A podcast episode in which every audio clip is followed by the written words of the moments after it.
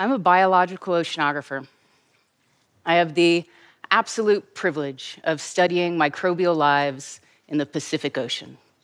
So we'll talk about microbes in a minute, but I first want to give you a sense of place, a sense of scale. The Pacific Ocean is our largest, deepest ocean basin, covers 60 million square miles. If you took all the continents and you put them together in a little Pangea 2.0, they'd fit snug inside the Pacific, right, with room to spare. It's a massive ecosystem, from the blues of the open ocean to the green of the continental margins. In this place, I get to study the base of the food web, plankton. Now, in my research and, and really in the field of microbial oceanography as a whole, there's a, a theme that has emerged, and that theme is change. These microbial ecosystems are changing in real and measurable ways, and it is not that hard to see it. Oceans cover 70% of our planet, so ocean change is planetary change, and it all starts with microbes.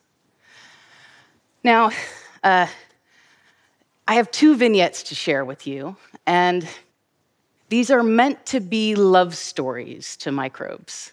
But I'll be honest that there's an aspect of it that's just a total bummer. And beware, focus on the love, right? That's where I'm coming from. So, the first thing to know is that the forests of the sea are microbial. And what I mean by that is that by and large, plants in the open ocean are microscopic, and they are much more abundant than we realize. So, I'm going to show you some mugshots of these organisms that I've collected over the years. These are the lowest rungs of the ocean food web. These are tiny plants and animals that come in a variety of shapes and sizes and colors and metabolisms. There are hundreds of thousands in a single milliliter of seawater. You are definitely swimming with them when you're in the ocean. They produce oxygen, they consume CO2, and they form the base of the food web on which every other form of ocean life is reliant.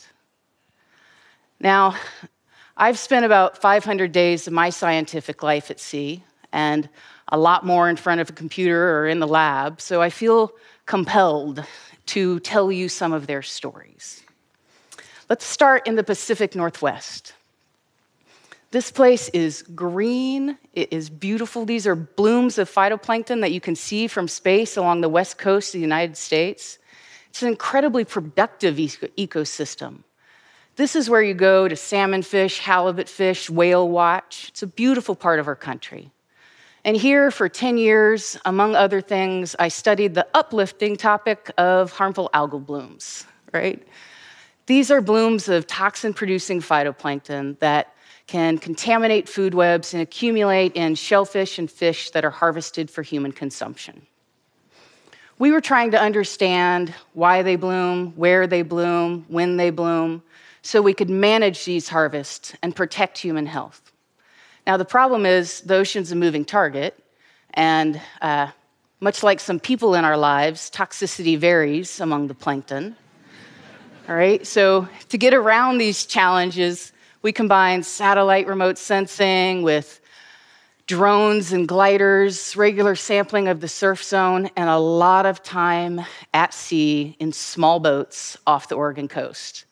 And I don't know if many of you have had the opportunity to do that, but it is not easy. Uh, here's some poor students. All right, I've hidden their faces to protect their identities. right, this is a challenging place. So, this is hard won data I'm about to talk about, okay? So, by combining all of our data with our collaborators, we had 20 year time series of toxins and phytoplankton cell counts. And that allowed us to understand the patterns of these blooms and to build models to predict them. And what we found was that the risk of harmful algal blooms was tightly linked to aspects of climate. And when I say climate, I don't mean weather day to day, I mean long term changes. These oscillations that you may have heard of, the Pacific Decadal Oscillation, El Nino, they usually bring warm, dry winters to this region but they also reduce the strength of the California current, which runs from the north to the south along the Pacific Northwest. and they warm the coastal ocean. These are the reds you're seeing in this plot. Warm anomalies, strong positive indices of the PDO. And when we have these changes in circulation and changes in temperature, the risk of harmful algal blooms is increased, but also salmon recruitment has decreased, and we see intrusions of invasive species like green crab. All right, so these are ecological and economic impacts of climate. Now, if our models are right, uh, the frequency and severity of these events are only going to get worse, right along with these warm anomalies. And to illustrate that, 2014 was probably one of the worst harmful algal blooms in Oregon history. It was also the hottest year in the modern climate record at that time. That is until 2015, 2016, 2017, 2018, in fact, the five hottest years in the modern climate record have been the last five. That bodes really well for harmful algal blooms and poorly for ecosystem health. Now, you may not care about shellfish, but these changes impact economically important fisheries like crab and salmon, and they can impact the health of marine mammals like whales, right? And that, that might matter a little bit more, that might resonate. So there's your doomsday tale for the margins of the Pacific. Um, actually, these are, these are really resilient ecosystems. They can absolutely bounce back if we give them a chance. The point is not to ignore the changes that we're seeing. Which brings me to my second vignette. I have since moved to the most remote island chain on our planet, the Hawaiian Islands where I'm the new lead of a program called the Hawaiian Ocean Time Series.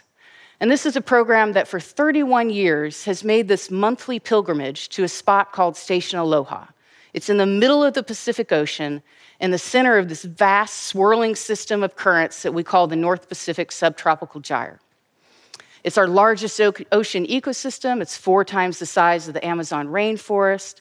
It is warm in a good way It is blue water. It's absolutely the type of place you want to dive in and swim. You cannot do that off of research boats because, you know, sharks, Google it. Um,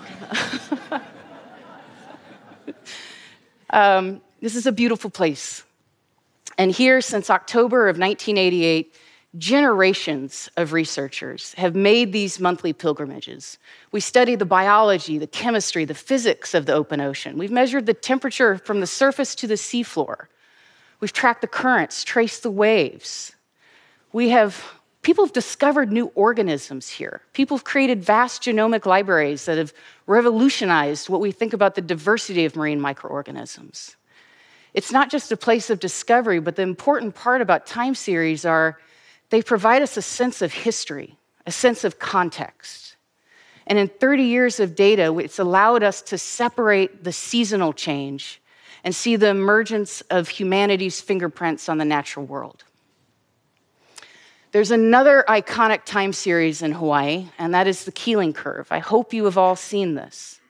This time series has documented the rapid increase in carbon dioxide in the atmosphere. It's not just the number, it's the rate of increase. The rate of carbon dioxide increase in our atmosphere is unprecedented for our planet. And that has consequences for our oceans. In fact, oceans absorb about 90% of the heat that's generated by greenhouse gas emissions and about 40% of the carbon dioxide. And we have been able to measure that at Station Aloha. Each one of these dots is a cruise. It represents people's lives over 30 years trying to make these measurements, and it took 30 years to be able to see this. CO2 rises in the atmosphere, CO2 rises in the ocean. That's the red line. A consequence of that is a fundamental change in the chemistry of seawater, a decline in pH. pH is on a log scale. Here's your blue line. So we've seen a 30% decline in pH in the surface ocean in this time series. Now, that has impacts for organisms that need to feed, build shells, that changes growth rates, metabolic interactions, and it doesn't just impact plankton, it impacts ecosystems as large as coral reefs. Now, one of the things we've been able to show in this time series is this is just skimming the surface. Increases in CO2 and a decline in pH are measured over the top 500 meters of the water column. I really find that to be profound This is genuinely one of the most remote places on our planet, and we've impacted the top 500 meters of the water column. Now, these two things harmful algal blooms, ocean acidification that's not all, of course, you've heard of the rest sea level rise, eutrophication, melting of the polar ice caps, expansion of oxygen minimum zones, pollution, loss of biodiversity, overfishing. Yeah, it's hard for me to get a grad student. You can see this pitch is, is a difficult one, right? Again, I think these systems, these microbial ecosystems, are immensely resilient. We just cannot go too far down this path. I personally believe that sustained observation of our oceans and our planet is the moral imperative for our generation of scientists. We are bearing witness to the changes that are being inflicted upon our natural communities. And by doing so, it provides us the opportunity to adapt and enact global change if we're willing. So the solutions to these problems are multi tiered involves a portfolio of solutions, local change, but all the way up to voting for people who will protect our environment on a global scale.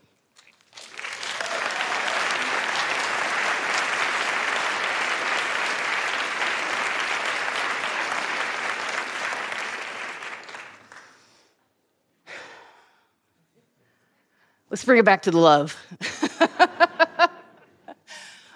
Microbes matter. These organisms are small, abundant, ancient, and they are critical sustaining our population and our planet. Yet we are on track to double our carbon dioxide emissions in the next 50 years. So the analogy that I use for that is like we are we're eating like we're still in our 20s, assuming there'll be no consequences. But I'm a woman in her 40s. I know there are consequences for my fuel consumption, right? These oceans are very much alive. These ecosystems have not collapsed. But, well, except for the Arctic, we could talk about that.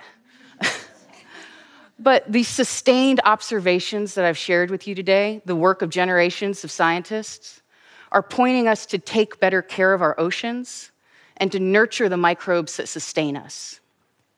And on that note, I want to end with a quote from one of my heroes, uh, Jane Lubchenco and this slide is appropriate. Jane has said that the oceans are not too big to fail, nor are they too big to fix. But the oceans are too big to ignore. Thank you.